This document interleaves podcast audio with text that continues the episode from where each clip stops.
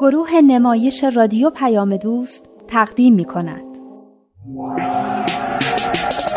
یاد گرفتم که من تقلید نکنم خرافاتی نباشم و تشبیه نکنم. دوران شکوفایی. خاطرات نگار. کاری از امیر یزدانی. باید باشیم خوشبین. هرچند شدیم روونه زندان. هرچی که ما گفتیم من که بعد میگیم دنیا برابر باشه. دین باید مطابق علم و عقل باشه. الان ما تو قرن بیست و یکیم. همراهیم با عقل و تکنولوژی. رابطه این دوتا رو حفظ ما باشیم. فکر کنم بد نیست یه مروری داشته باشیم. روی اونچه که تا به حال با هم صحبت کردیم. موافقین؟ اگه همه کمک کنن خیلی ممنون میشم. دوستان خاطرتون هست که کلا نوجوانی به چه سنی گفته میشه؟ دوازده تا 15 سالگی. و از مشخصات این دوره چه چیزهایی می‌تونیم بگیم؟ مهمترین مسئله این بود که توی این سنین خیلی اخلاقا و عادتها تو بچه ها جا میفته که بعدا تغییر دادنش خیلی سخت میشه.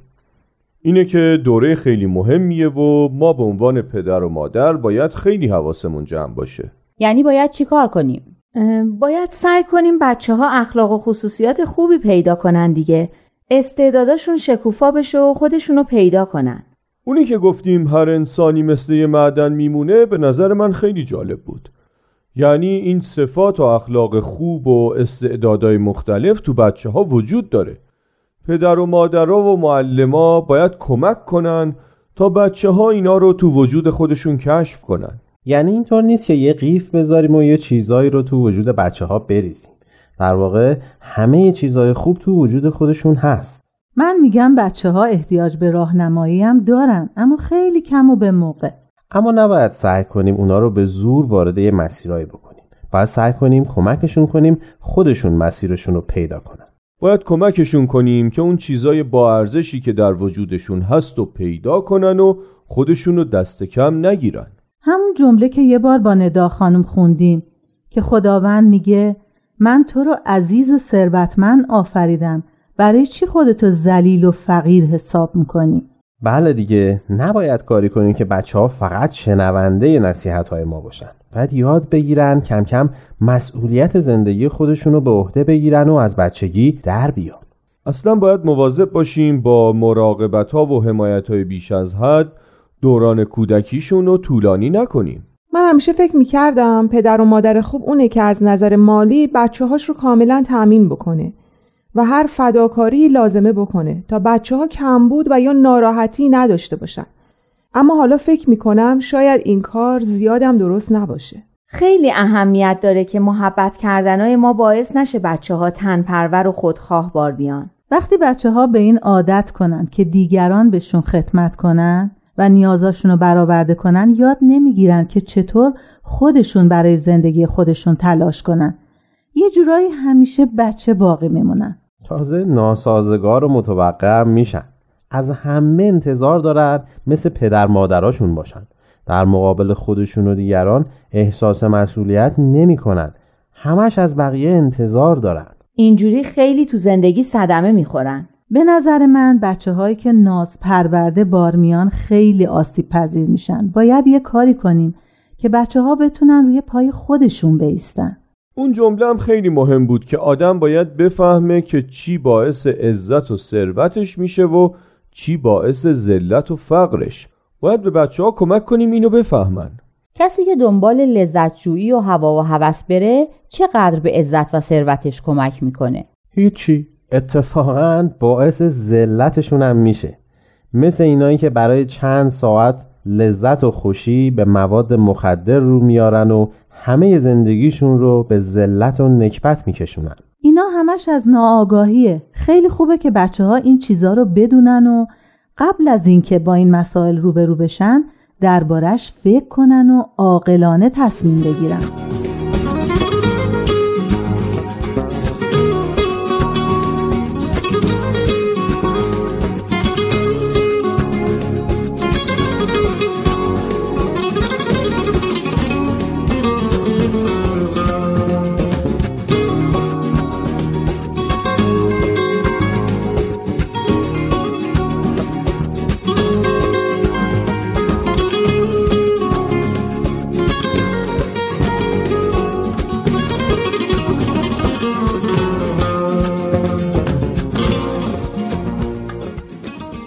نظرم مرور خیلی خوبی داشتیم حالا اگه اجازه بدین می‌خوایم به یک کلمه‌ای بپردازیم که در رابطه با سن نوجوانی خیلی ازش استفاده میشه بحران نظر شما چیه؟ آیا واقعا بحران یکی از خصوصیات نوجوانیه؟ یعنی هر نوجوانی خواه ناخواه دچار بحران میشه؟ شما چی فکر می‌کنید؟ می‌خوام بپرسم آیا تقیان و سرکشی حتما جزی از دوران نوجوانیه؟ یعنی هر کاری هم بکنیم باز این بحران پیش میاد و کاریش نمیشه کرد؟ اینو نمی‌دونم اما این مسلمه که نوجوانی با خودش تغییرات شدیدی رو به همراه میاره. نوجوان از نظر جسمی و هورمونی تغییر می‌کنه و این خودش همراه با احساسات شدیده و مسائلی رو به وجود میاره. از نظر عقلی هم دیگه بچه نیست. سوالات زیادی رو مطرح می‌کنه که که آدم نمی‌دونه چطور جواب بده. یه سوالای فلسفی عجیبی. یه چیز دیگه هم که هست اینه که می‌خواد بدونه کیه از کدوم طبقه اجتماعی خوشگله یا نه باهوشه یا نه یه جورایی می‌خواد خودش رو تعریف کنه. البته دخترها با پسرها فرق می‌کنن. به نظرم دخترها خیلی آرومتر و راحتتر این دوره رو طی می‌کنن. وقتی پسرم نوجوان بود ما خیلی باهاش مشکل داشتیم. کارای عجیب و غریبی می‌کرد و یه هفته در میون منو مدرسه می‌خواستن و ازش شکایت داشتن. البته یه دوره ای بود بعدش خوب شد. شاید هم علتش این بود که ما باهاش مثل بچه ها رفتار می‌کردیم و می‌خواست نشون بده که دیگه بزرگ شده. به نظر من که دختر و پسر نداره. من دخترایی رو می‌شناسم که تو این سن و سال خیلی دردسر برای خودشون و اطرافیانشون درست کردن. من وقتی به مریم فکر می‌کنم می‌بینم با اینکه با چالش های خیلی سختی روبرو بوده اما در مجموع خیلی خوب از عهده همه چیز بر اومده البته گروه نوجوانانشون هم خیلی بهش کمک کرده. من میگم اگه بچه ها سرکشی می‌کنن دلیلش خود نوجوانی نیست چیزای دیگه است. مثل همین که ما هنوز نفهمیدیم بزرگ شدن. یا بیتارف بگم به خاطر اینه که کشف می‌کنن. ما هم همه چیزو نمی‌دونیم و کامل نیستیم. خدا رو شکر که با بحران یا بی بحران بالاخره این دوره رو طی می‌کنن. اما خیلی اهمیت داره که دید ما نسبت به نوجوانی و اصلا فرد نوجوان چطوری باشه. چون نگرش ما نسبت به بچه ها خیلی در شکل دادن به رفتارشون تاثیر داره. به خصوص وقتی تحت تاثیر نیروها و فرهنگهایی هستند که فقط به جنبه های جسمانی اونا اهمیت میدن و جنبه روحانی وجود اونا رو کلا نادیده می‌گیرن. بچه ها متاسفانه از راه های مختلف تحت تاثیر این فیلم ها و موسیقی های غربی قرار می‌گیرن که همینا رو بهشون القا می‌کنن که زندگی همین جسم و لذت های جسمانی. ای بابا شما فرهنگ غرب رو میگی؟ همین فرهنگ جامعه خودمون چه گلی به سرمون می‌زنه؟ اونم که فقط همین رو میگه. منتها غربیه میگه باید آزادش گذاشت تو کشور ما باید به بندش کشید. برای آدما هیچ بعد دیگه به جز جسم و جنسیت قائل نیستن. چطور شما این حرفو می‌زنی؟ یعنی اینجا و کشورهای غربی که این همه بیبند و باری توش هست هیچ فرقی نداره؟ بحث من سر نگرش به آدماست. اینکه فقط اونا رو جسم ندونیم. همین چیزایی که دربارش صحبت کردیم. مثل اینکه انسان معدن و خداوند جواهراتی رو در وجودش گذاشته. مثل اینکه انسان قابلیت ها و استعدادهای فوق ای داره. تازه کی گفته که بیبند و باری فقط مال کشورهای غربیه؟ می‌خوایم بگیم تو کشور ما نیست. اونجا علنیه اینجا پنهانی. باور کنید اینجا همه چی هست. فقط اسمش رو عوض کردیم یا گاهی هم یه صورت رسمی و قانونی بهش دادیم. می‌دونین چرا؟ چون اولین چیزی که تو مدرسه و تو خانواده به ما یاد دادن اینه که تو دختری و این پسر و مواظب باش و از این حرفا. یعنی قبل از اینکه دست راست و چپشون رو بچه ها بشناسن و اصلا بفهمن چی به چیه این حرفا میره تو مغزشون. که تازه به نظر من برعکس نتیجه میده. چون میگن هر چی رو من کنی آدم بیشتر توش حریص میشه. یه جمله عربی هم داره حالا من یادم رفته.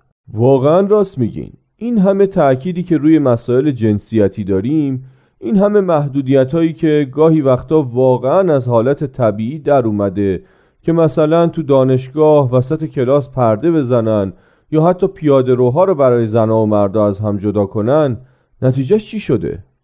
پدر و مادرها صحبتشون ادامه داشت. اما من به یاد خودم افتاده بودم.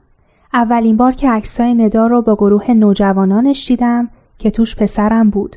یا اون موقعی که قرار بود رادانم توی گروه ما شرکت کنه. من اصلا موافق نبودم. اصلا نمی‌دونستم رادان کیه چطوریه اخلاقش چیه چطوری حرف می‌زنه چطوری درس می‌خونه. هیچی دربارش نمی‌دونستم. تنها چیزی که برام مهم بود این بود که اون پسر و ما دختر. حق با پدر سمانه بود. اینطور یاد گرفته بودم که از همه چیزای مهمتری که رادان بود از همه روح و روان و ذهن و عقل و هوشش و از همه خصوصیات اخلاقیش بگذرم و فقط جنسیتش رو ببینم. انگار جنسیت مهمترین چیزه. رادان برام به صورت یه بسته سربسته سیاه بود که روش نوشته بودن پسر و باید ازش دوری می‌کردم. وقتی رادان رو شناختم اون بسته بیشکل و بیهویت به صورت یه انسان در اومد. انسانی که فکر داشت، روح داشت، دقدقه های ما رو داشت و البته قابلیت ها و استعدادهای زیادی که در حال شکوفایی بود. یاد آهنگ رپی افتادم که اون دفعه خودش ساخته بود. فکر می کردم چقدر انسان پیچیده و جالبه. چقدر این طبقه بندی های ما به پسر و دختر، به ایرانی و افغانی، به سیاه و سفید، ناقص و بیفایده و حتی مضر و خطرناکه.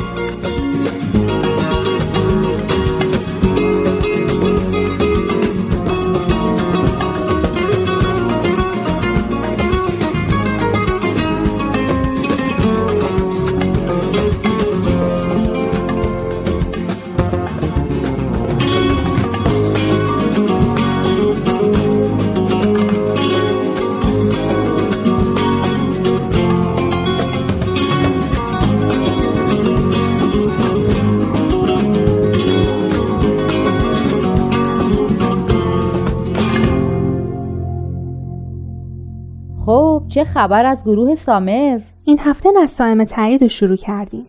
حال ماسوندا و گادوین چطوره؟ خوبن؟ خیلی وقت ازشون خبر ندارم. دلم براشون تنگ شده.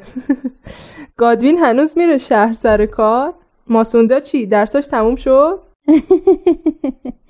همچین احوال پرسی می‌کنه که انگار داره درباره دختر خاله و پسر خاله نگار حرف می‌زنه. باور کن اینا رو از پسر خاله و دختر خاله نگار بیشتر دوست دارم. نگار اصلا تو پسر خاله دختر خاله داری؟ من اصلا خاله ندارم. حالا بچه ها داستان ماسوندا رو دوست دارن؟ خب چی نوشته بودن؟ ماهگل که خیلی قشنگ داستان رو تو دو سه جمله خلاصه کرده بود. خیلی انشا نوشتنش خوبه. اما سپنتا نمی‌دونین چی نوشته بود. همچین ماسوندا رو توصیف کرده بود که انگار بچه همسایه‌شونه. راست میگی؟ نوشته بود ماسوندا یه دختر موفرفریه با یه بلوز شلوار چارخونه که خیلی موز دوست داره. یعنی یه چیزایی از خودش درآورده بود که به فکر هیچکی نمی‌رسه.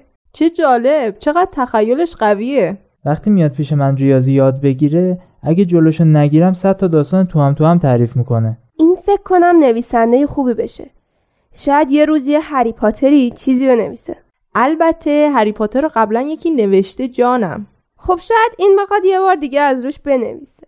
من که میگم باید کمکش کنیم استعداداش شکوفا بشه. تا بقیه نزدن ذوقشو کور نکردن. از این بازی ها هست که نصف داستانو میگن بعد میگن تو تمومش کن. از این بازی ها بهش بده ببین چی کار می‌کنه. راست میگه. از این کاراییه که خانم صالحی سر کلاس می‌کرد. بچه نمی‌خواین برای راشین کلاس اطفال تشکیل بدیم؟ حالا چطور شد یاد کلاس اطفال افتادی؟ آخه از ذوق استعداد گفتین. راشینم خیلی استعداد نقاشی داره. گفتم که یه بارم جایزه برد. کی تشکیل بده؟ ماها که خودمون کلاس اطفال نرفتیم بلد باشیم چی به چیه. خب اگه دوست داشته باشین یه کتابی هست برای مربیای کلاس اطفال. می‌تونین اون کتاب رو با من یا یکی از دوستان بخونین و طرز کار با بچه ها رو یاد بگیرین. کیا می‌خوان تو این کلاس شرکت کنن؟ من. خیلی عالیه همه داوطلبین. اما من میگم با خودت بخونی. منم از خدا می‌خوام فقط تا قبل از کنکور یه خورده کارام زیاده. حالا سعی خودم رو می‌کنم. ما هم کم کم دیگه امتحانای پایان ترممونه بعدش هم که خونه تکونیه. مامان من از حالا داره میگه که باید تو خونه تکونی کمک کنم و مسئولیت پذیر باشم و از این حرفا. تن پروری رو بگو. بابای من میگه باید کار کنید که یه وقت خدایی نکرده تن پرور نشین. من نمی‌دونم این لغت تن پروری رو دیگه از کجا در آورده بچه ها بریم سر جمله های خودمون. همون جمله هایی که درباره کمال و تعالی فکری بود. همونایی که باید بگیم درسته یا غلطه؟ بله همونا. حالا بگین این جمله درسته و به تقویت قدرت ذهنی و فکری ما کمک می‌کنه یا نه؟ تفکر مهم نیست. آنچه مهم است این است که چه احساسی داریم. یعنی می‌خواد بگه فقط از روی احساسمون عمل کنیم؟ یعنی هر کاری دلمون خواست بکنیم هر کاری دلمون نخواست نکنیم؟ آره دیگه. ببینیم چه کاری حال میده اون کارو بکنیم. خیلی کاراست که ممکنه اولش حال بدن اما بعدش تلافیش در میاد. مثلا مثل خوردن یه عالمه شیرینی خامه ای که بعدش آدم یه عالمه جوش در میاره. یا مثل موقعی که خیلی دلت می‌خواد با موش بزنی تو صورت کسی که مسخرت کرده اما اگه این کارو بکنی از مدرسه بیرونت می‌کنن. با مشت بزنیم تو صورت یکی؟ اون وقت این حال میده واقعا؟ اگه از اون آدم خیلی بدت بیاد آره. من که راستش تا حالا از هیچکس انقدر بدم نیومده. مواد مخدر و الکل و سیگارم همینطوره. با آدم کیف میده اما به بدبختی بعدش نمیارزه. خب آخه عقل همینجا به درد می‌خوره دیگه. اینکه فقط حساب حالا رو نکنی. فکر بعدش هم بکنی. کمک کردن به گدا هم میشه گفت. به گدا هم که کمک می‌کنیم ممکنه خودمون خوشحال بشیم. اما با این کارمون گدا پروری می‌کنیم. به نظرم به اون جمله‌ای که هفته قبل گفتیم هم مربوط میشه که مسائل رو از زوایای مختلف بررسی کنیم. هر کاری رو باید درست سنجید. پس بعد از عقل استفاده کرد نه از احساس. به نظر منم آدم باید از روی عقلش عمل کنه نه احساسش. اگه همه بخوان دنبال احساسشون برن هر کسی هر کاری دلش خواست بکنه که میشه هرج و مرج. پس این جمله که تفکر مهم نیست آنچه مهم است این است که چه احساسی داریم غلطه. حالا این جمله چی؟ این درسته که میگه برای خوب فکر کردن باید از احساسات خودم منقطع باشم؟ منقطع یعنی چی؟ از قطع کردن میاد یعنی جدا شدن. یعنی برای اینکه درست فکر کنیم باید احساسات خودمون رو کنار بذاریم. این درسته؟ درسته اما احساسات خوبم هست نه؟ مثل همین دلسوزی محبت مهربونی اینا رو که نباید کنار گذاشت. کسی نمیگه احساسات بده اما احساسات به درد فکر کردن نمی‌خوره. به نظرم برای فکر کردن و تصمیم گرفتن بعد از عقلمون استفاده کنیم تا احساساتمون به مسیر خوبی بیفتن. میشه یه ذره بیشتر توضیح بدی؟ مثل همون کمک به گدا که سمانه گفت. احساس دلسوزی و مهربانی خیلی خوبه. اما اگه از عقلمون استفاده کنیم این احساس دلسوزی و مهربانیمون توی مسیر درستری به کار میفته مثلا به جای کمک به گدا به سازمانهای کمک می‌کنیم که سعی می‌کنن برای این گداها کار و شغل ایجاد کنن. پس این جمله درسته. اگه می‌خوایم خوب فکر کنیم و تصمیم درستی بگیریم باید احساساتمون رو کنار بذاریم. گفتنش آسونه اما انجام دادنش همیشه آسون نیست. مثل موقعی که شیرینی خامه ای از توی یخچال به چشمک می‌زنن. عقل میگه رکسانا جون این شیرینی ها رو بخوری صورتت میشه پر از جوش و تپچاله اما احساست میگه رکسانا جون ببین چقدر خوشمزه است تو دهن آب میشه ها. چه عقل و احساسش باهاش تعارف تیکه پاره می‌کنن. رکسانا جون. لابد آخرش هم رکسانا جون میره و ته شیرینی هم در میاره. انسانی رو وحدت بدیم. همه اصول دین ها رو هدف بدیم. با یه دنیای متحد طرف بشیم. همه حرفمون یکیه حق یکیه. خدا بند بشناس و فرق تو با دینت. اشکاف ببین عقل تو چی میگه. مهمین دین توی قلب تو بشینه.